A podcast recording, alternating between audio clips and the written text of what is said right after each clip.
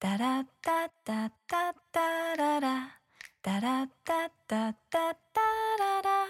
タラッタッタッタッララ。タタララタラタラタラダダ Salut à tous et bienvenue dans un nouvel épisode ou plutôt un nouveau chapitre. de notre podcast Le Thé Livresque. Le thé livresque, c'est Lola et Eileen, deux lectrices passionnées qui vous parlent bouquins toutes les deux semaines, Et partage avec vous critiques, coups de cœur et actualités croustillantes. histoire de préparer le thé livresque le plus chaud de France. Vous retrouverez aussi lors de chaque épisode le Smart Tea. La chronique spécialisée de Sarah et qui est Smarties, C'est moi la journaliste de l'équipe. Et parce qu'on n'a pas choisi ce nom au hasard, Chaque chapitre se terminera par une petite dégustation de thé pour finir en beauté.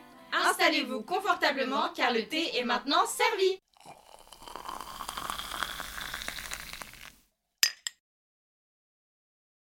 Hello tout le monde Salut à tous et bienvenue sur un tout nouveau chapitre de notre podcast Le Thé Livresque. Aujourd'hui, on se retrouve pour un, euh, un épisode où en fait on va vous parler de nos lectures du trimestre parce qu'on s'est dit c'est que ça serait bien que parfois bah, juste on vous partage un petit peu nos lectures du moment. Et on sait que vous aimez bien cette espèce d'ambiance un peu de discussion aussi autour d'une tasse euh, de thé tous ensemble. Et c'est vrai qu'on aime, on aime bien aussi parler, euh, parler par rapport à des thèmes. Ça nous permet de relever de- des éléments un peu euh, différents. Mm. Mais mine de rien, c'est aussi, on est aussi là pour parler lecture. On lit plein de choses différentes. Donc on s'est dit que ce serait cool euh, d'introduire bah, une fois par trimestre, donc euh, quatre épisodes dans l'année. c'est ça. Je calcule bien. Merci.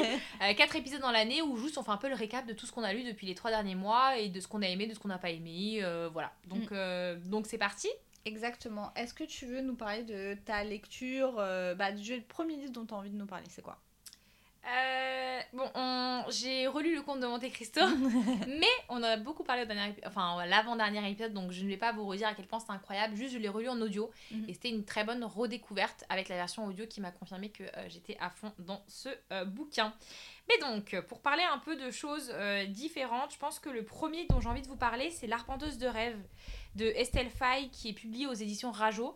Euh, donc c'est l'histoire d'une fille qui en fait peut euh, voyager à travers son sommeil dans les rêves des gens. Bah, c'est une arpenteuse de rêve finalement. Mhm. Et en fait elle a un pouvoir un peu spécial qui va faire d'elle un peu une proie et en même temps un, un personnage un peu... important dans un échiquier un peu politique euh, avec beaucoup d'enjeux du coup euh, dans le royaume. J'ai pas envie de trop vous spoil donc je vais pas vous raconter tout le détail non plus euh, exactement de l'intrigue mais voilà il- on va avoir besoin d'elle pour aller récupérer quelque chose dans, dans, dans un rêve et, bref vous allez enfin si vous le lisez vous verrez mais j'ai beaucoup aimé l'univers qui est extrêmement sombre. Je l'ai beaucoup comparé à l'univers d'Arkane la série inspirée de League of non pas League of Legends Euh, si je crois que c'est League of Legends ouais ouais. euh, qui est sorti sur Netflix et, euh, et en fait j'ai- ça a été pour moi ça a été une très bonne lecture dans le sens où je me suis dit en France on a des auteurs qui sont capables à la fois d'écrire de la bonne fantaisie des intrigues qui sont hyper intéressantes et sur du one shot Ouais. parce qu'en fait ce qui est intéressant c'est que c'est un one shot qui fait à peu près 350 pages donc c'est pas énorme Ah oui, hein, c'est pas euh. Ouais, c'est court, c'est pas euh, 800, euh, 900 pages comme on peut avoir certains one-shot. Là, c'est vraiment assez court. Et pourtant, j'ai réussi à ressentir une intrigue qui était pertinente et hyper intéressante. Vraiment, j'étais à fond dans l'intrigue. Des personnages attachants, Mm. avec un vrai euh, jeu de liens, parce que c'est une bande d'orphelins qui sont ensemble, donc forcément, moi, j'aime trop cette vie, Mhm. donc euh, voilà. Euh, et euh, avec une très très très belle plume, plume, avec un truc qui est assez développé. L'univers, on n'est pas en mode où il nous manque des infos. Souvent, quand c'est de la fantasy, que c'est assez court, on Oui. a l'impression qu'il nous manque des infos sur Mm. comment l'univers fonctionne, et là, pas du tout. Donc voilà, c'était pas une lecture coup de cœur. Je vais souvent, je pense que les prochaines lectures dont je vais vous parler, ça va être surtout être des coups de cœur ou des pas coups de cœur. Mm. Mais j'avais envie d'highlighter quand même cette, euh, fan- cette, ce one shot de fantasy français qui, je pense, euh, voilà, si vous aimez la, fan- la fantasy, euh, en plus, je trouve ça hyper original. Ouais, c'est vrai. Arpen- déjà, je trouve ça trop beau, l'arpenteuse de rêve. Le titre est magnifique. Ouais. Le livre, c'est un des plus beaux brochets que j'ai pu voir, pour Mm. le coup, avec des dorures, mais des- un travail de couleur euh, vraiment mais trop beau. Et euh, franchement, voilà, une super histoire. Donc, même si c'est pas un énorme coup de cœur, c'est quand même une très très bonne lecture.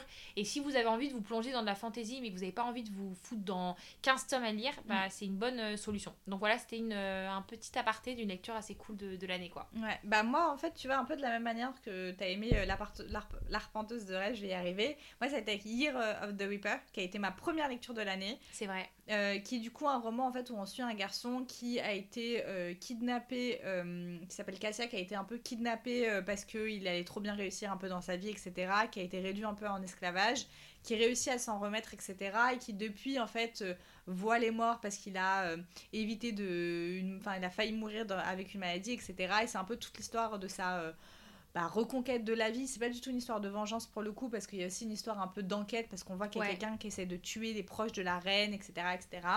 Franchement, l'histoire était sympa, sans plus. Euh, Enfin, quand j'ai lu le synopsis, j'étais un peu tentée, mais tu sais, je me disais pas que ça allait Ouais. être un truc de ouf. Et Pareil. pourtant, je trouve le pari a trop bien euh, fonctionné. Ouais, moi ça marche pour moi. C'est en fait ce qui est assez intéressant, c'est l'univers, il n'est pas particulièrement développé. Ouais, mais en fait, c'est pas un univers fantasy déjà, c'est plus ça, un univers ambiance moyenâgeux, C'est ça. Après, t'as ce truc un peu de, il voit les morts quand même, euh, Cassia. Ce qui est pas au cœur de l'histoire. En fait, surtout, finalement, ça tourne pas autour de ça. C'est vrai. Et ça, j'ai trop aimé que pour une fois, il y a du fantasy, mais que ça tourne pas autour de ça, Ouais, autour de l'enquête. C'est ça, exactement. Autour de l'enquête. La romance est très présente. J'ai beaucoup aimé la romance. La romance aussi, je l'ai beaucoup aimé, ouais. Très facile à lire. En plus, nous, euh, toutes les deux, on, avait, euh, on a les éditions Feridoute qui sont très belles, donc forcément, Ouais, ça aide toujours. Euh, mais ouais, du coup, franchement, j'ai ouais, j'ai vraiment bien kiffé. Tu vois, j'ai mis que la note de 3,75. Pourtant, dans ma tête, j'avais noté 4, tu vois. Donc, potentiellement, Mais je, pense que après. je pense qu'il vaut un 375. Je pense que dans le soi, si on est objectif sur ce qu'il a dedans, Mhm. il vaut un 375, mais juste ça a bien fonctionné et que du coup il y a ce petit 0,25 qu'on a envie de Ouais. rajouter, mais qui est là dans le cœur et qui est Mhm. pas forcément objectif, tu vois. C'est vrai, ouais. Cette Et- différence entre. C'est vrai que maintenant que j'y pense, la fin est quand même très facile. Tout se dénoue assez facilement parce Ouais. que franchement, tu te demandes comment ils vont C'est pouvoir assez s'en rapide. Ouais. C'est hyper rapide. Après, c'est encore une fois, c'est un one shot, 350 pages aussi à peu près, ou 400, quelque chose comme ça. Donc c'est assez court Euh, et ça se lit très facilement. L'anglais est très accessible. Si jamais, ça par exemple, ça va être. euh, si vous voulez commencer à vous lancer dans la fantasy en anglais, moi je conseillerais assez de. Ouais, en... il est pas trop compliqué, ouais. J'avoue que j'ai quand même regardé quelques mots sur Good sur, euh, Ouais, parce que sur Word Référence. Ça reste euh, aussi vachement le Moyen-Âge et donc il ouais. y a plein de termes qui Exactement, c'était des termes plutôt, ouais. Ouais. Donc Ok. ça, c'était pas mal. Euh, toi, est-ce que tu as d'autres lectures en janvier ou même euh, après euh, qui t'ont marqué? Euh, en janvier, en janvier, bah justement, je pense qu'on peut, qu'on peut commencer par une de mes lectures qui a été un. Attends, est-ce que j'ai lu en janvier? J'ai lu en janvier. Du 24 au 30 janvier exactement. je lui avais mis 3 sur Goodreads. Je ne sais pas pourquoi j'ai mis 3. C'était alors là un énorme 2. Actuellement, ma pire lecture de l'année. Je parle du fameux, du grand, de l'incroyable From Blood and Ash de euh, Jennifer L. Armentrout, JLA pour les intimes. Euh, C'était nul. J'ai mis 3 sur 5, je pense. Je sais même pas pourquoi. Je, comme je vous ai dit, il faut, faut que j'arrête de noter des livres euh, à chaud. Parce que Mm. vraiment, ça, ça ne fonctionne pas. C'était nul. Mais nul. C'est-à-dire que vraiment, je ne le conseille à personne. Et pourtant, il y a des gens qui en ont un, un super coup de Bah, cœur. moi, alors pas un coup de cœur, mais moi c'était un, un 375-4 euh, le premier tome. Ok, moi. je comprends pas. Moi, je comprends pas. Dans le sens où, déjà d'une, l'univers. Les gens, j'ai vu vraiment, je veux pas être condescendante, donc je, je vais me canaliser dans mes mots. Mais quand vous écrivez dans vos chroniques que l'univers est incroyable, je. Bah, je- L'univers il est intéressant, euh, Lola. Qu'est-ce que vous racontez? La meuf, elle a pris un vampire, elle a pris littéralement des vampires et des loups-garous. Elle a changé le mot, elle a écrit vampire, genre avec un espèce Y. de Y et des S à la fin, des trucs comme ça. Elle a changé la vibes et c'est son univers, genre.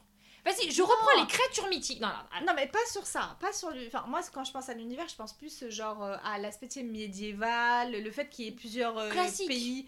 Voilà, classique. C'est classique, il y a Mais- zéro travail incroyable. Je veux dire, en, ambiance médiévale, tu prends un peu Nevernight.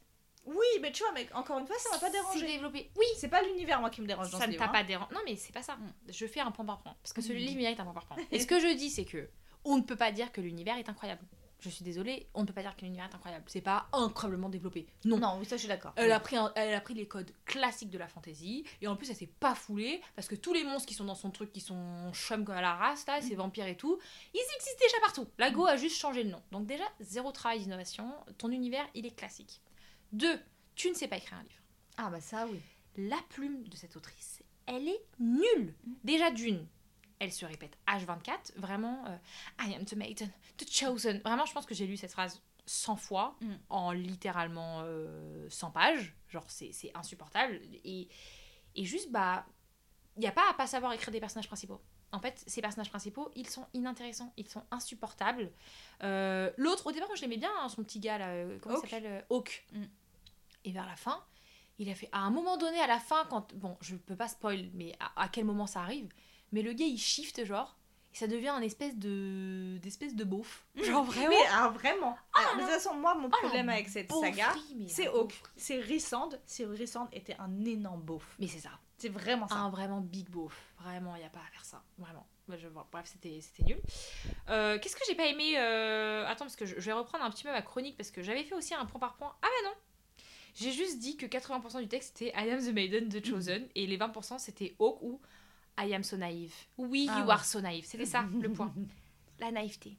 Mais il n'y a pas à être aussi. Mais à vraiment à manquer de neurones comme ça. Mais dans tout, il n'y a pas une décision qui est correcte. Tout ce qu'elle fait, toutes les décisions qu'elle prend, c'est vraiment pour se dire là, je sais que ça va aller. Là, ça va pas aller. Ok, j'y vais. Vraiment, on a l'impression que c'est- c'est conscient dans ce, dans, dans ce qu'elle fait, dans ce qu'elle fait. Et euh, voilà, moi, la romance, elle m'a pas fait vibrer, elle m'a pas fait vibrer du tout. Mais alors, pas du tout. Je l'ai, je l'ai pas subi parce que bon. euh, Non, ça Sur se le tu moment, vois. sur ce moment, ça se lisait. Mm. Mais quand tu prends un mois pour y réfléchir à froid et que tu compares à des œuvres de fantaisie comme ça, Mm. tu compares à du Nevernight, tu vois, tu compares à même, franchement, même juste à Creation City, tu vois, Mm. à, des, à des œuvres de, de fantaisie adulte. Puis alors le smut, alors Ah, je l'ai la pas vomir. écouté parce que je, je l'avançais moi parce que ça me gavait. Mais déjà, euh, c'était gênant quoi. Ah, Le- mais et, et t'as- et tu n'as pas lu le pire. Vraiment, le Ouais, troisième tome. Ouais, c'est ce que j'ai cru comprendre. il se passe des choses. Moi, j'aurais aimé qu'on puisse supprimer ça de mon cerveau. C'est pour te dire. Ouais, Genre, on arrive à ce stade-là. ça me dégoûte. Et vous savez quoi? Le tome 4 est sorti. Tout le monde le déteste. Ouais. Personne le termine. Et moi, j'ai juste envie de dire je vous l'avais dit. Je vous l'avais dit. Voilà. C'est tout ce que je dirais sur euh, From Blood and Ash. Et après, vous sentez à quel point j'ai de la colère encore dans cette, euh, sur cette œuvre. Donc, je vais apaiser mon cœur et mon âme le temps qu'Eline vous parle de quelque chose qu'elle a aimé, j'espère en tout cas, pour changer un peu le mood. C'est là qu'elle vous parle du truc qu'elle a détesté aussi. non, moi ça va parce que pour le coup, tu vois, euh, j'ai en fait j'ai lu beaucoup de graphiques au mois de janvier. Ah oui, intéressant de faire un petit point sur les graphiques. Ouais, j'ai lu et surtout j'ai lu des très très bons graphiques puisque j'ai lu Fangs euh, qui est du coup l'histoire bah, encore une fois d'un loup-garou et d'un et d'une vampire mais qui est très bien. très très drôle, très mignonne et tout donc ça c'était trop bien et surtout j'ai lu bien. Qui est du coup une BD avec une grosse inspiration euh, Miyazaki Ah, elle est trop bien. qui est trop géniale avec une grosse ambiance steampunk aussi franchement que j'ai trop aimé. Les planches sont trop belles. C'est ça, les couleurs. Ah oh ouais, les couleurs, elles sont pas les folles. mots. Elle Euh, s'appelle Lise Garçon, la dessinatrice, Oui. si jamais. Et elle fait un travail qui est magnifique. Mm. Et pour ceux qui ont aimé La Passe Miroir, ouais. moi j'ai été intriguée et je l'ai acheté parce qu'en fait j'ai vu au salon du livre euh, une, un- une image imprimée un peu de, du personnage principal qui s'appelle Crow. Ouais. c'est ça. Et là je me suis dit, mais c'est Thorne le gars. Ouais, c'est Thorne si ses cheveux étaient noirs. Ouais. Et en fait, il m'a fait trop penser à Thorne. Je sais pas pourquoi, avec ce côté un peu fourrure et tout. Bon, Mm. un peu plumage du coup pour lui parce que c'est Crow, mais j'ai vu un Thorne et du premier tome, ça peut y ressembler un petit Ouais, peu dans il- les je dans quelques traits de caractère. pourquoi pas.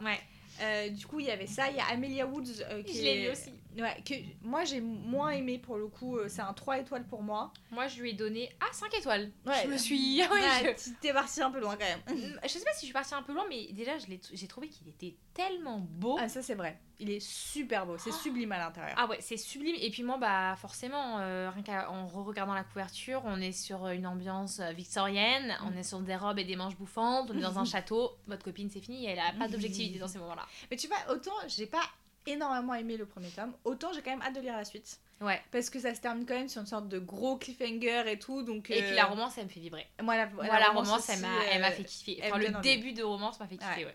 Après, j'ai lu aussi It Ends With Us euh, de Colin Hoover, qui est une romance, mais qui est un livre très très très lourd et dur. Euh, moi, j'ai, j'ai- je vloguais le livre parce que l'une de nos très bonnes copines sur Bookstar, c'est son livre préféré. Et donc, il y a des passages, je me souviens parfaitement, je me suis dit, je regrette de lire ce livre. Ça traite des violences conjugales. Ouais. Euh, voilà. Donc, pour euh, euh, ceux qui connaissent pas, c'est une romance sur une femme qui rencontre un mec un peu sur un toit, je crois. Je sais Ouais, ce qui se passe. ça. Et en fait, c'est leur histoire d'amour qui se développe. euh, sauf que bah, au fur et à mesure de son histoire, elle va réaliser qu'en fait, il a des accès de violence. Mais ce qui est hyper intéressant, et je pense qu'on en on fera le, le, le truc après parce que moi j'ai lu Reminders of Him du coup Ouais. d'elle Euh, et Colleen Hoover elle est c'est incroyable parce qu'elle écrit sur des thématiques qui sont lourdes avec des Mm. personnages que bon après on n'a pas eu le même rapport je crois mais euh, le personnage principal euh, qui est violent mais en fait on le déteste pas autant que qu'on pense qu'on devrait le détester en fait Mm. elle arrive à, à nuancer les choses et à montrer que tout n'est pas tout noir ou tout blanc dans un couple et dans un dans, dans certaines situations Mm. Euh, et notamment là à travers les, les violences conjugales et euh, j'ai trouvé qu'il était plein de justesse et extrêmement beau pour ça. Même si ça n'a pas été un coup de cœur, en tout cas, Mm. je l'ai trouvé extrêmement beau, même si dur après, c'est vrai qu'il m'a pas euh, troublé, Ouais. troublé plus que ça. Mais euh, je comprends qu'il y ait des passages qui sont assez violents quand même. Ouais, bah pour le coup, c'est. ouais, moi, j'ai pas du tout aimé le personnage qui est violent. Voilà, je, mais voilà, moi j'ai même pas essayé d'un petit peu. Non, il y avait pas. Je ne ressentais. Je comprenais. L'explication s'entendait Non, parfaitement. c'est pas que j'aimais j'ai- bien après, mais Oui, c'est voilà. que. Tu peux avoir de la compassion, je peux comprendre ça. Voilà. Et pour le coup, c'est pas dans le délire où elle essaye de nous faire apprécier des hommes violents. Et c'est ça aussi Et que. de- ou de justifier des actes. C'est ça. C'est pas du Franchement, c'est très justement Et écrit. ça, elle est, elle est trop juste cette C'est autrice. ça, Elle est incroyable vraiment dans ça. sa justesse. Mm. Vraiment, c'est fascinant, je trouve. Et, et surtout, elle a une très très belle plume aussi, parce que livre Ouais, que j'ai énormément à noter. Il y a des citations vraiment. Là, de toute façon, juste avant l'épilogue, il y a une citation, ah, mais j'y pense pas parce que je vais me mettre à chialer. Elle me, mais elle me bouleverse. J'ai pas les mots. Genre vraiment, je, je la trouve mais exceptionnelle, Colin Hoover. J'ai pas encore lu Reminders of Him. euh, En fait, j'ai lu les quatre premiers chapitres. Mais quand- t'étais pas dans le mood. En fait, c'est ça. C'est un livre à mood. Et là, j'ai pas envie qu'on me brise le cœur. J'ai envie d'être très heureuse quand je lis. Donc, euh, Bah, franchement, tu pourrais l'être en fait, mais. j'ai- pour avoir commencé le livre un petit peu. Donc pour vous donner le, ça c'est une de mes lectures à moi de l'année. Du coup c'est le dernier livre de, je crois que c'est son dernier qui est sorti, c'est of Him. Euh, et du coup c'est l'histoire en fait euh, de Kenna. Jen- Kenna, je vais dire. Jenna. Kenna qui a en fait passé quelques années en prison euh, à cause d'un d'un tragique accident ils mettent Ouais. dans son sur euh, sur la couverture. Et en fait je vais pas vous spoiler parce que il y a beaucoup de choses autour de cet accident, enfin de, ce- de ce qu'il a amené en prison et qu'on apprend au fur et à mesure. Donc je vais pas vous spoil, mais en gros elle a eu euh, une fille et en fait elle revient dans, le, dans la ville où elle vivait en espérant pouvoir renouer contact avec sa fille euh, dont elle a accouché pendant euh, qu'elle était en prison et qui du coup est à la garde des parents du papa. Mhm. Et en fait, ce que j'ai trop aimé, c'est qu'au tout début, on se dit, bah, en fait, on a à la fois Kenna qui veut renouer contact avec sa fille, et en même temps, on a euh, les grands-parents, du coup, qui veulent pas que Kenna voit sa fille, en fait, et Mhm. qu'elle ait la garde. Et en fait, ce qui est intéressant, c'est qu'une fois de plus, il y a une justesse incroyable sur comment euh, on perçoit, on arrive à, comprendre Mhm. les deux points de vue, Ouais. à avoir de la peine pour les deux points de vue, à, à entendre leurs demandes, leurs euh, peines, tout ça, on arrive à les comprendre dans les deux, et du coup, on est tout le temps au milieu et on n'arrive pas à prendre parti, et c'est tellement frustrant, mais en même temps, ça fait que je trouve elle, elle- elle apporte un nouveau regard sur des Oui. situations où on pensait qu'on serait hyper catégorique, Oui. et en fait, on n'arrive pas à l'être, parce qu'en fait, elle nous montre à quel point il y a plein de subtilités, euh, d'action, d'intention, euh, de plein de choses comme ça qui font qu'on est à chaque fois on oscille et à côté de ça il y a une, il y a une romance Mm. euh, qui est extrêmement belle. Je trouve que c'est vraiment la romance de la seconde chance. Et, euh, et j'ai trouvé mais trop belle. J'ai aimé le final j'ai tout aimé. Enfin bref ça a été un, un très très beau coup de cœur euh, vraiment une de mes meilleures lectures de l'année. Donc ouais si vous si vous aimez les, le contemporain si vous aimez la romance et si vous n'avez pas peur de traiter de sujets un peu difficiles surtout que hum, dans ce roman là il y a des lettres Hmm. euh, elle s'écrit, en fait, elle écrit des lettres à quelqu'un. Donc, euh, bon, bref, vous avez le détail des lettres. Vraiment des citations dans ces lettres. Mhm. Vraiment, mais des lettres qui sont magnifiques. Et pour le coup, j'ai eu les larmes aux yeux plusieurs fois. J'ai pas eu des, j'ai pas eu des grosses larmes, mais j'ai eu souvent les larmes aux yeux et souvent au moment des lettres qui étaient extrêmement touchantes. C'est un personnage que j'ai trop aimé. Donc, euh, ouais, ça pour le coup, c'est lecture que je recommande fortement. Ok, bah franchement, tu m'as en tout cas, tu m'as donné envie de, tu vas de redonner une chance à ce livre. Bah, je te le prêterai. Ouais. voilà. je veux bien. Euh, moi, une autre lecture, et jusqu'à maintenant, en fait, je sais pas trop dire si c'est un coup de cœur ou pas, c'est Peter Pan. Euh, que j'ai écouté en audio mais que ma soeur m'avait offert euh, dans les éditions Minalima d'ailleurs édition absolument magnifique vraiment Ouais. je conseille c'est un vrai c'est un bel objet quoi c'est Ouais. un truc quand tu l'as dans ta bibliothèque t'es content Euh, mais du coup moi je l'ai surtout écouté en audio sur Audible et ça a été génial vraiment euh, en fait j'ai moi, Peter Pan, comme je vous, je vous l'ai dit dans le précédent épisode, c'est vraiment l'un des dessins animés de mon enfance et j'étais trop en fait contente déjà de découvrir l'histoire originelle et en plus surtout de voir en fait toute son toute sa richesse en fait. Ouais. Il se passe beaucoup plus de choses forcément que dans le dessin Ah, mais- animé.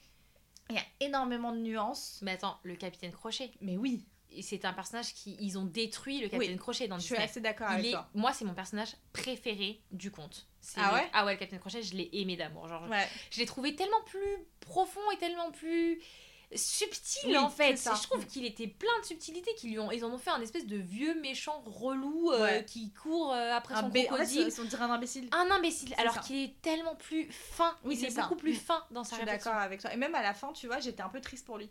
Ouais. Bah et, ouais. euh, et sur, enfin, je trouve pour le coup, tu vois, il y a le film Pan avec euh, avec plein d'acteurs connus dont j'ai pas le nom. Euh, Et, et le personnage qui joue bah, le Capitaine Crochet, il est BG. Et Capitaine Crochet, dans, la- dans le livre, il est archi BG. hein. Il est BG.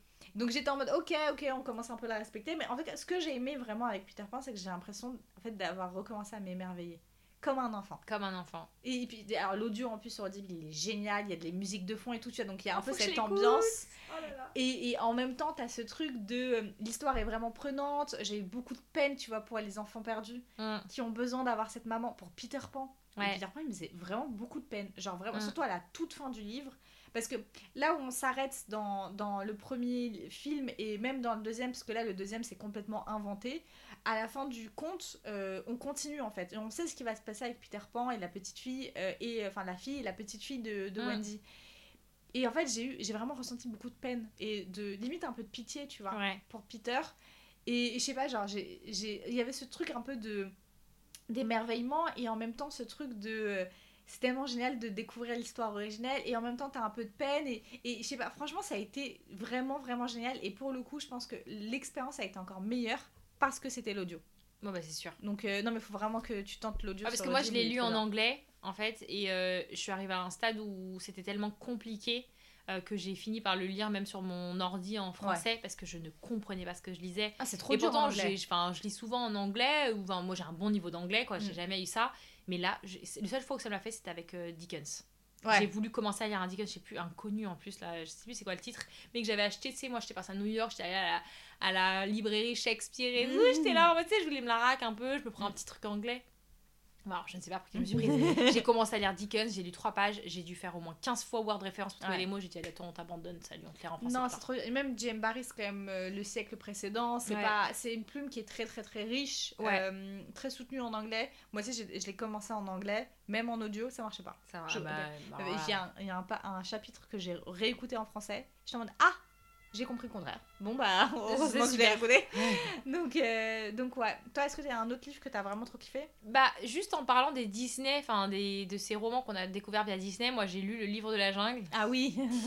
Je ne l'ai pas terminé. En fait, c'est un recueil de nouvelles et autant euh, j'ai bien aimé, et je l'ai écouté en audio, et autant j'ai bien aimé la première et la troisième qui portent sur le. bah, Enfin, en fait, le, le, le- le Disney qu'on connaît, il porte que sur la première nouvelle en gros, globalement, ou un mélange un peu des trois, mais globalement sur la première. Et en fait, je sais pas, j'ai l'impression que c'est un enchaînement d'actions. Hmm. Enchaînement d'actions. Il a fait ça, il a fait ça, il a fait ça, il a dit ça, il est parti là, il a fait ça, mais qu'il n'y a pas de. Tu vois, la, la psychologie des persos, elle est pas poussée, euh, on n'arrive pas à être un peu dans leur tête, à comprendre le pourquoi du comment, et du coup, on n'a pas d'attache, et du coup, j'étais là, ouais, ok, cool. Ok, Voilà. je vois. Mm. Donc, euh, c'est pour le coup, je recommande largement plus Peter Pan au livre de la jungle si jamais vous avez envie de découvrir un peu ce qui a donné vie à nos Disney euh, préférés. Ouais. Moi, de mon côté, euh, un énorme coup de cœur de l'année, le tome 4 de Anne de Green Gables, Ah oui. qui est mon tome préféré à date de la saga. Ok. parce que hilarant. Parce que j'ai rigolé. euh, j'ai rigolé à cause d'un personnage qui est Rebecca Dou. Euh, Rebecca Dou qui ne cesse de répéter la coupe est pleine. Et vraiment, la coupe n'était jamais pleine avec je l'ai aimé comme pas possible et limite j'ai peur de lire le tome 5 parce que, je, je- bah, parce que bah, Anne évolue dans sa vie donc forcément elle va arriver à un autre step où Rebecca ne sera plus dans, dans, voilà, dans son niveau de vie à ce moment-là. Et juste, je sens qu'elle va me manquer, quoi. Parce qu'en fait, moi, j'ai toujours aimé Anne à fond dans tous les, dans tous les, dans tous les tomes précédents. Euh, mais là, je suis arrivée à un stade où limite, j'avais plus d'amour pour Rebecca que pour Anne. Ah oui. Ah mais j'ai trop aimé ce personnage. C'était juste et parce qu'elle me faisait rire. Mais ça faisait longtemps que j'avais pas lu un roman où vraiment je rigolais à gorge déployée comme Mm. ça en le lisant. Et ça, ça a été. euh, Et puis même j'aime beaucoup l'évolution d'Anne dans ce roman-là. Il y a beaucoup de lettres. Ouais. Une fois de plus, euh, on retrouve un peu les mêmes schémas. Mais il y a beaucoup de lettres. En tout cas, moi je. Je suis trop contente de m'être lancée dans cette saga. Euh, Mm. Je trouve que c'est on a, enfin, je la trouve rafraîchissante. Comme on dit avec Eline, c'est un, c'est un chocolat chaud, c'est le printemps, c'est- la maison, c'est doux, c'est c'est un vrai kiff. Et toi aussi, t'as commencé à lire Anne Ouais. et tu kiffes. Donc, euh, franchement, gros coup de cœur pour l'année, ouais. Ouais, je comprends. Tu vois, pour le coup, j'ai lu le premier tome d'Anne, j'ai aimé sans plus. Euh, parce que j'avais quand même du mal avec Anne quand elle était plus jeune, mais le deuxième tome, alors que je, je, je- à date, je suis la seule personne que je connais qui a préféré le deuxième tome au premier, mais le deuxième tome, c'était génial. Genre vraiment, euh, j'ai vraiment beaucoup de tendresse en fait pour, ce, pour cette lecture. J'ai trouvé ça tellement bien, tellement rafraîchissant, tellement. En fait, tu lis du bonheur, c'est génial. Il y a pas d'intrigue, il y a pas de plot twist, il y a pas de truc comme ça. Juste, tu lis une, une meuf qui, une, une jeune fille qui est pleine de qui est hyper ingénue, qui, qui est pleine de rêves et qui est tellement douce et je sais pas, c'était vraiment trop bien. Enfin, moi j'ai vraiment hâte là parce que je me l'ai fait tous en audio pour le coup. J'ai tellement hâte que Audible sorte le troisième tome là, il sort dans 10 jours. J'ai trop trop hâte parce que franchement, euh, j'ai envie de lire la suite quoi. Je comprends. Franchement, euh, j'ai trop de. Et puis, hein, enfin, Anne, c'est bah, Anne, c'est de l'amour. Voilà. Anne, c'est juste, c'est rempli d'amour et de rêves. Et si vous aimez. euh, Et puis, ce qu'on a aimé aussi, c'est que c'est pas juste une grosse intrigue de fond. C'est plein de petites intrigues, c'est des histoires de vie. En fait, ça rend Anne juste un personnage qui est beaucoup plus humain. Ouais. On suit un peu sa vie et c'est pas juste euh, des grandes histoires et tuer des chevaliers ou la Ouais, romance. Mm. de l'année. Et c'est juste, bah. Il faut un pas après l'autre, il faut avancer Ouais. dans, dans sa petite vie et c'est ça qui rend ça hyper attachant et qui me fait penser un peu à Little Woman, c'est aussi un peu ça, des petits moments de, de vie. Bien. Ensuite- que euh, moi, il y a une BD que j'ai lue qui a été pour le, pour le, le coup un vrai coup de cœur. Ça s'appelle Le silence de l'ombre. Ah oui, c'est vrai. Euh, c'est une histoire en fait qui traite de- du deuil, où en fait on va suivre euh, comment une jeune fille en fait a réussi à survivre un deuil qui est très compliqué parce qu'elle a perdu sa sœur et sa mère. En plus, il me semble que c'est sa sœur jumelle qu'elle a perdue, donc tu vois, le lien Ah euh, est encore plus dur. Et euh, on, va on va, en fait, on se retrouve dans un univers un peu fantastique où elle va devoir sauver un peuple de l'ombre. Et donc, euh, c'est une BD qui, à mon sens, est très utile. Si jamais vous avez des petits-enfants autour de vous qui, bah, qui sont malheureusement euh, bah, qui vit un deuil, je trouve que c'était hyper juste. Il y a euh, déjà bon, les dessins sont très très très beaux, la plume est jolie. Il y a une vraie morale à la fin qui est- que j'ai trouvé très touchante. La toute fin, vraiment la dernière planche, elle m'a, je sais pas, elle m'a donné beaucoup d'espoir en fait. Mm. Et, euh, et en même temps, c'est c'est un sujet qui est pas facile. Le deuil, ça touche tout le monde. Là, on parle d'une jeune fille, mais euh, moi j'ai 27 ans et ça m'a ça m'a aussi parlé, tu vois. Et, en fait, il y a une phrase dans le livre, mais oh, je vous jure, enfin, moi je la lisais, j'étais dans le, dans le tram, et euh, si j'étais pas dans le tram, j'aurais grave pleuré. Bon, après, je pleurais, c'est pas très difficile pour moi, mais, euh, mais quand même, genre vraiment, ça m'a vraiment trop touchée. Je trouvais, en fait, j'ai trouvé ça très très juste, encore une fois, et très inspirant, tu vois. Ouais, mais je crois que je crois que j'ai gagné un concours de Anne-Laure. Je me demande si j'ai pas gagné un, Ah un oui, tu concours sur Instagram, je crois. oui. Donc euh, je vais la lire quand, euh, quand je la recevrai. Mm. Moi, j'ai pas lu trop d'autres BD à côté. Euh, je pense qu'il y a, il y a trois choses dont enfin, je vais vous parler. Une, c'est les Bridgerton, donc on va vous en parler avec Ouais. Kevin. Euh, je vais pas faire un long truc dessus, mais j'ai lu du coup le tome 2 de Crescent City. Ouais. Euh, si vous avez écouté le premier épisode du podcast, vous savez que le tome 1 a été un énorme coup de cœur pour moi, mais genre giga coup de cœur. Euh, le tome 2, c'était pas un coup de cœur, mais c'était une très bonne lecture. Euh, mais la fin du roman a tout changé. Euh, voilà, c'est un roman où j'ai redécouvert, pour moi, ça m'a pas manqué les codes du premier. Euh, Il y avait juste un truc de fond un peu qui était un peu moins intéressante que la, celle du premier tome et qui m'a un peu. Voilà, ce qui a fait que j'ai moins accroché. Mais Sarah Jema, c'est un génie. Mhm. L'autrice, elle est extrêmement. mais elle est trop forte. Elle est trop forte. Et la fin. Euh, la fin est exceptionnelle. Et comme c'est un livre où il y a beaucoup de sujets de spoil, il y a la police anti-spoil, donc je vais pas déblatérer dessus pendant très longtemps. Quoi qu'il arrive, euh, si vous aimez la fantasy adulte, euh, si vous aimez les histoires de fae, si vous aimez l'urban fantasy avec les trucs qui se passent en mode un peu zootopie, si Mhm. vous aimez cette ambiance-là, je vous conseille fortement de lire Sarah J. Maas dans sa globalité et euh, de, lire, de lire Crescent City. Mais sinon, euh, le, le- avant les Bridgerton, le, le dernier euh, point que je voulais faire, c'était sur la trilogie euh, Steam Sailors Mm. euh, de Ellie S. Green, qui est une autrice française aussi. Ouais. Donc c'est publié chez Gulfstream et un énorme coup de cœur. Le tome 1 a été, quand tu parlais de l'émerveillement que tu as eu quand tu as lu Peter Pan, bah moi c'est ce qui m'est arrivé quand j'ai lu le tome 1. Ouais. J'ai été émerveillée. Moi, j'aime tout ce qui est ambiance planète au trésor, steampunk, piraterie. Et en fait, bah là, j'ai retrouvé des, des pirates de l'air. euh, J'ai retrouvé des, des ambiances de, de piraterie. euh, voilà, avec une petite fille qui rejoint le bateau pour. euh, voilà, c'est une, une petite fille qui se fait kidnapper par des pirates pour X raisons. Et qui, en fait, va se retrouver pour- sur ce bateau. Et en fait, elle a des pouvoirs. Et on va se rendre compte qu'en fait, si elle est sur ce bateau, c'est pas pour rien finalement. C'est un hasard qui n'est pas tant que ça un hasard. Et après, bah, on va les suivre du coup sur trois tomes sur voilà, la, la recherche des, des alchimistes qu'on appelle, qui sont des, un peuple disparu euh, de leur monde. Et juste, bah, hum, l'univers qu'elle a créé est fantastique. La plume est très très belle. Dans le tome 3, je l'ai trouvé magnifique. J'ai souligné beaucoup de citations dans mon livre. Euh, je, je- voilà, c'est, si vous aimez vraiment cette ambiance un peu piraterie, euh, si vous aimez tout ce qui est un peu, même l'univers un peu passe-miroir, dans le sens Ouais. dans- je trouve qu'il y a, y une vraie un peu. Je sais pas pourquoi, mais, surtout ça m'a donné une vibe passe-miroir. Prologue. prologue, moi j'avais une vibe pas miroir, mais t'as peur. Hein. Ah ouais, vraiment. Mm. Mais si vous aimez aussi, moi j'aime bien les gros groupes de personnages avec Ouais. des personnalités un peu atypiques, euh, euh, des trucs un peu bourrus. Moi, les personnages un peu bourrus de pirates, c'est quelque chose que j'aime énormément. Ouais. Bah, je vous le conseille à fond parce que le tome 1 a été un énorme coup de cœur et la suite m'a pas déçu. J'ai énormément aimé la conclusion de la saga. Que J'ai trouvé extrêmement belle. Euh, donc, euh, franchement, ouais, ça c'est un peu ma reco là si vous, si vous aimez. Et en plus, c'est trois tomes, mais trois tomes de genre 300, euh, 300 Ouais, pages. très court. Donc, franchement, c'est court, ça lit très très vite. Donc, franchement, foncez. Ouais. Moi, j'ai pas encore terminé le deuxième tome. euh, C'est encore une fois un tome qui est en suspens euh, chez moi depuis genre trois mois. Ça sera terminé dans l'année, euh, Inch'Allah. euh, on espère en tout cas, parce que c'est vraiment pas mal en soi, cette mystérieuse. Et surtout, j'ai trois tomes chez moi, donc. euh, Et surtout que le deuxième tome, je sais pourquoi. Enfin, je peux comprendre que t'es Mm. bloqué. Moi, la... ça n'a pas été un coup de cœur parce que la première moitié du tome, Ouais.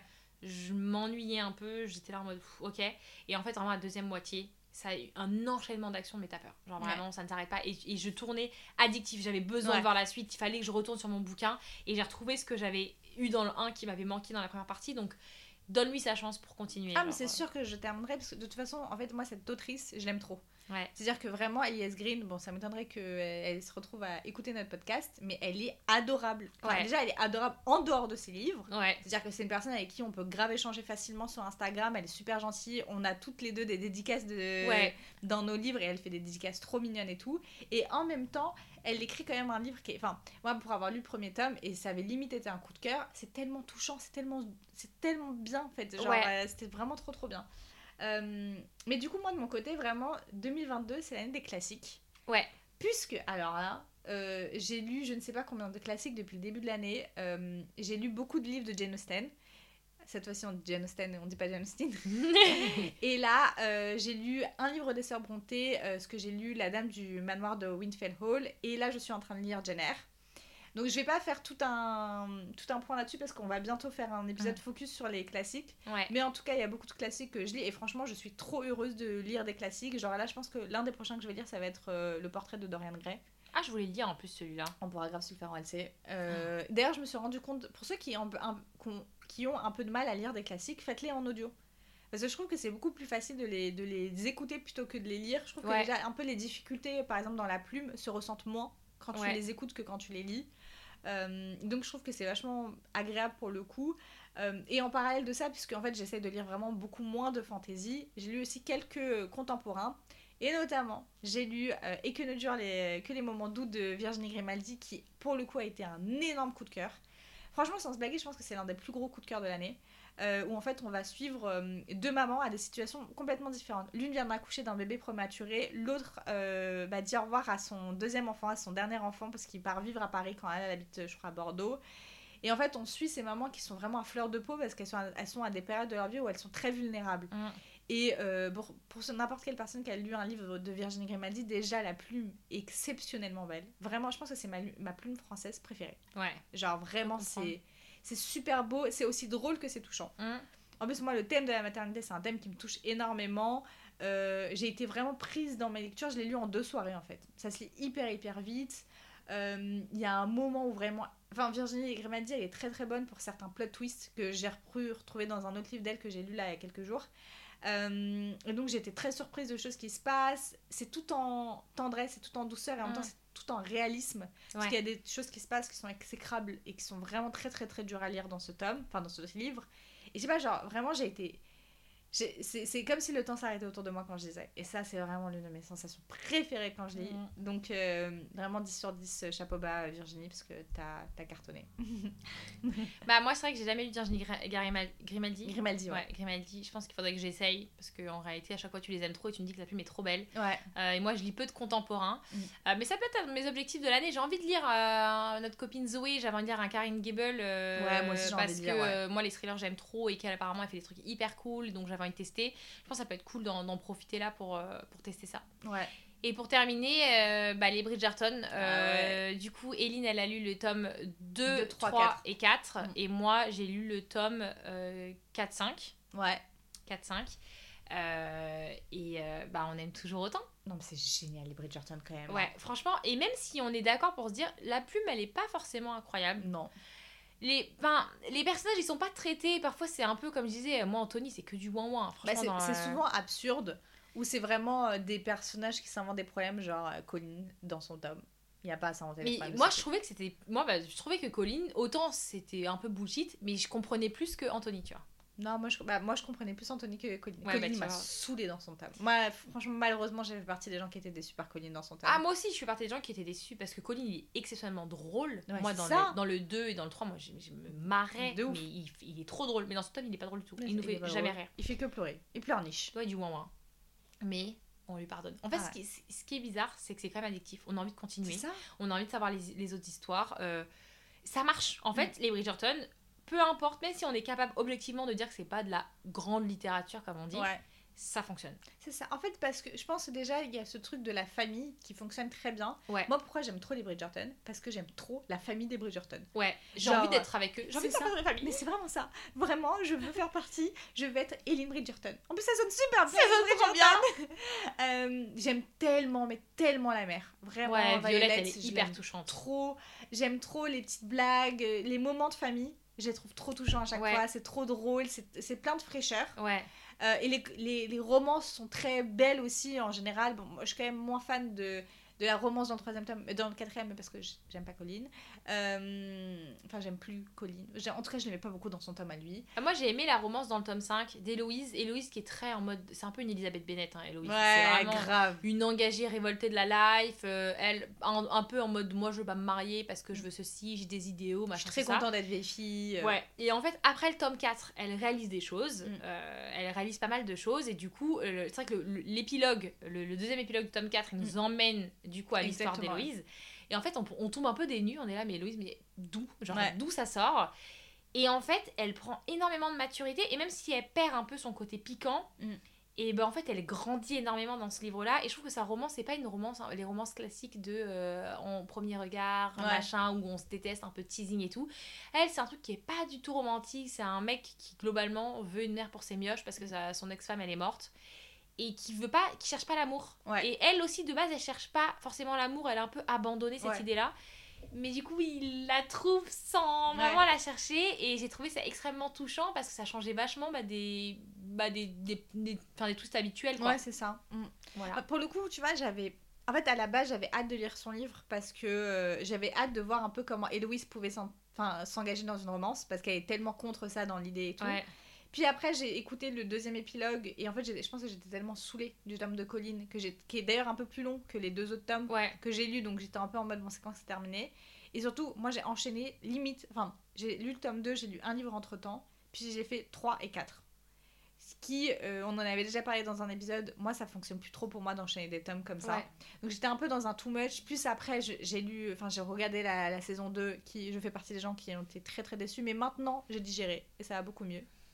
Mais pour le coup, voilà, ça faisait beaucoup de Bridgerton. Genre Ouais. deux semaines full Bridgerton dans ma vie, euh, il y a un moment où j'ai envie de faire autre chose. Alors que moi, comme j'aime enchaîner, j'ai enchaîné le 4, j'ai enchaîné le 4 et 5 et je, vraiment je, je, je voulais absolument enchaîner mais donc du coup il y avait la série. Là j'ai vu la série et là j'attends qu'une chose, c'est de me dire euh, dis, le mois prochain, je recommence le tome euh, 6 de Francesca et j'enchaîne avec le tome euh, 7 de Hyacinthe quoi. En plus, par- apparemment, le tome de Francesca, c'est l'un des meilleurs. C'est l'un des meilleurs et c'est pour ça que j'ai trop hâte parce que je vois que des bonnes notes et Hyacinthe apparemment il est pas dégueu son tome non plus. Ok. En fait, Grégory, apparemment, ça part complètement en cacahuète. Ah oui, il y a Grégory avant. Ouais. Attends, Non, non, c'est-.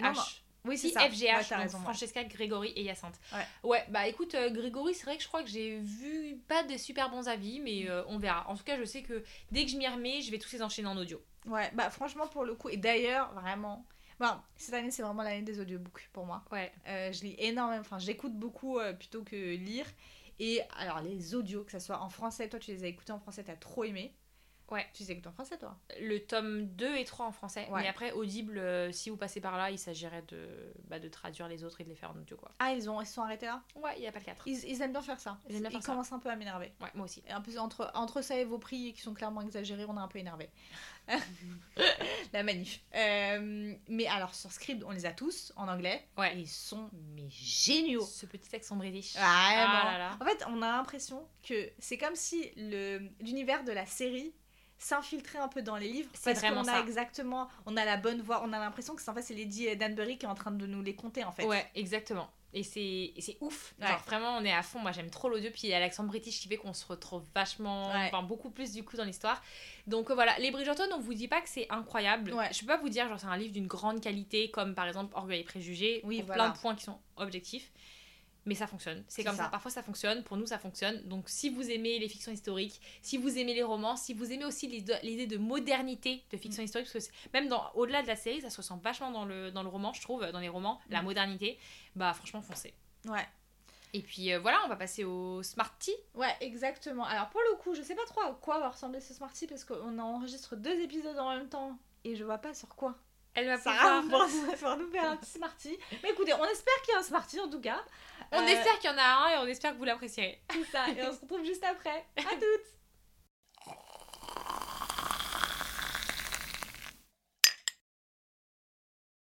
Bonjour et bienvenue dans le Smarty Flash Info. Attrapez votre meilleure tasse de thé car je vous ai concocté un agenda spécial pour les meilleures sorties livresques à venir dans les trois prochains mois. Enfin, meilleures sorties selon moi, mais je pense que certaines pourront vous plaire. Entre différents genres, suites de saga et même sorties anglophones, c'est parti. On commence tout de suite avec la fantasy. Vous pourrez retrouver le 12 mai la toute nouvelle saga d'Ariel Holz aux éditions Slalom, Les Royaumes Immobiles, qui permet royauté et univers sombre. Celle qui devient le soleil de Shelley Parker Chan est prévue chez Brajlon le 18 mai avec de magnifiques sprayed edges. La saga est prévue en deux tomes et est décrite comme une épopée historique et queer. Le 8 juin sortira le nouveau Margaret Rogerson Vespertine, publié chez Page Turner. Certains ont d'ailleurs eu la chance de rencontrer l'autrice à Paris et d'avoir le livre en avant-première, car oui, voyez-vous, les Parisiens vivent une vie de privilégiés. Côté romance, vous aurez One Last Stop de Casey McKinston qui sortira bientôt chez Lumen le 5 mai. Il s'agit d'une romance lesbienne et le phénomène The Love Hypothesis de Ali Hazelwood sera traduit chez Hauteville le 3 juin. It Happened One Summer de Tessa Bailey sera traduit aux éditions L'Archipel le 7 juillet.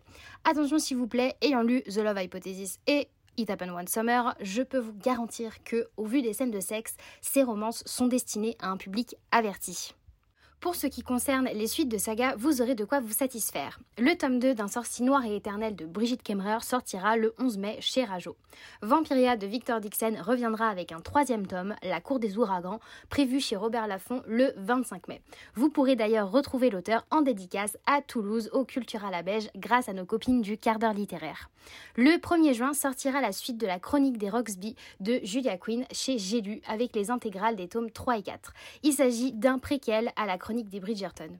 Et enfin, une suite que vous attendez tous, le tome 5 de Throne of Glass de Sarah Jimas, traduit en français sous le doux nom de Kéléana par une maison d'édition qui ne mérite pas qu'on la lise vu les traductions catastrophiques et autres scandales, sortira le 3 juin, mais je vous conseille grandement, mais alors grandement, de lire cette saga en VO. En non-fiction, un livre me fait de l'œil. Il s'agit de On ne naît pas mec de Daisy Le Tourneur qui sortira le 5 mai aux éditions Zone et qui traite de la masculinité toxique. Pour les graphiques, quelques sorties m'intéressent. En manga, on aura tout d'abord le tome 8 de Spy X Family qui sortira le 5 mai chez Kurokawa. J'ai adoré les trois premiers tomes et j'attends que ma copine Zozo, les fables de Zoé sur Bookstar, lise la suite pour que je puisse lui emprunter. On aura aussi le tome 9 des carnets de l'apothicaire le 7 juillet chez Kion et j'aimerais beaucoup relire le tout début de ce manga parce qu'il est juste génial. En BD, le tome 3 des Sœurs Grémillet sortira le 10 juin chez Dupuis et le tome 14 de Princesse Sarah le 22 juin aux éditions Soleil. Je vous épargne le générique pour ne pas vous la mettre en tête. Et enfin, le webtoon L'Or Olympus de Rachel Smith reviendra en version papier avec le tome 2 le 7 juillet. Personnellement, je lis sur webtoon et je suis complètement à jour et je peux vous dire qu'à partir de ces épisodes-là, ça devient vraiment intéressant. Je n'ai pas oublié les lecteurs anglophones. Voici les prochaines sorties anglaises qui pourront vous faire plaisir. Le 3 mai, l'autrice du Prince Cruel, Odie Black, fait son retour avec Book of Night chez Tor Books, son premier livre adulte. Les Christina Loren reviennent aussi avec leur romance Something Wilder, prévue chez Piatkus le 17 mai.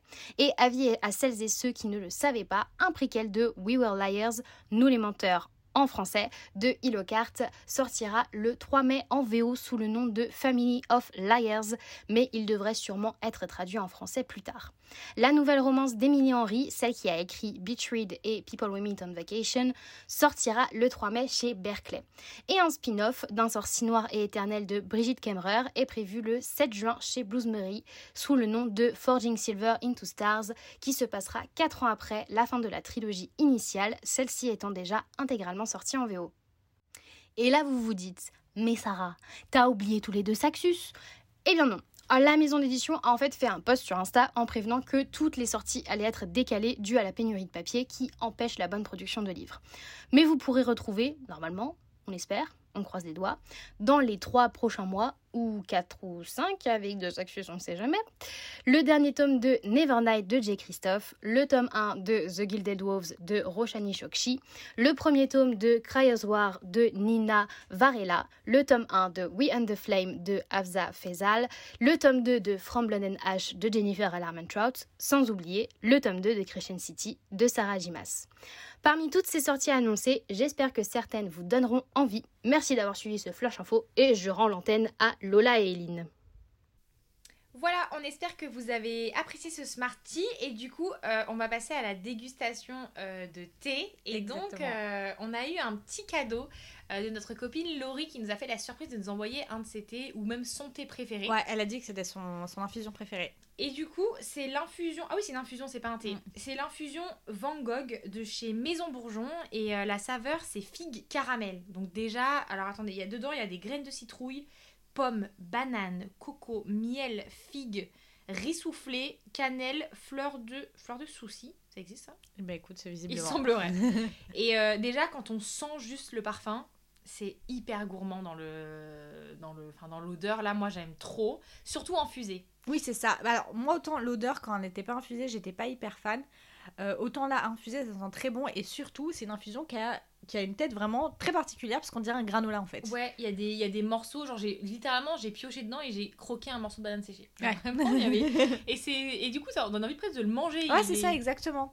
Donc euh, là, on va goûter. euh, J'ai hâte en tout cas de voir. Mmh. Toi, je pense que tu vas sentir trop la cannelle. Non. Après, je pense qu'on a peut-être pas assez infusé. Je me demande si euh, on aurait pu. Non, parce qu'en fait, la cannelle, je trouve qu'elle est bien contrastée. Il est archi Mm. bon. Par contre, je suis d'accord. Il est super bon. Il est super bon. Ah non, c'est trop bon. En fait, je trouve que c'est assez neutre pour que tu puisses boire toute la journée, tu Mm. vois. Et en même temps, ça a du goût. Et c'est euh, ça, c'est ça. Et moi, gourmand. pour le coup, j'aime pas du tout la cannelle. Je suis vraiment la meuf anti-cannelle. Mm. Et là, euh, je trouve que c'est très léger la cannelle.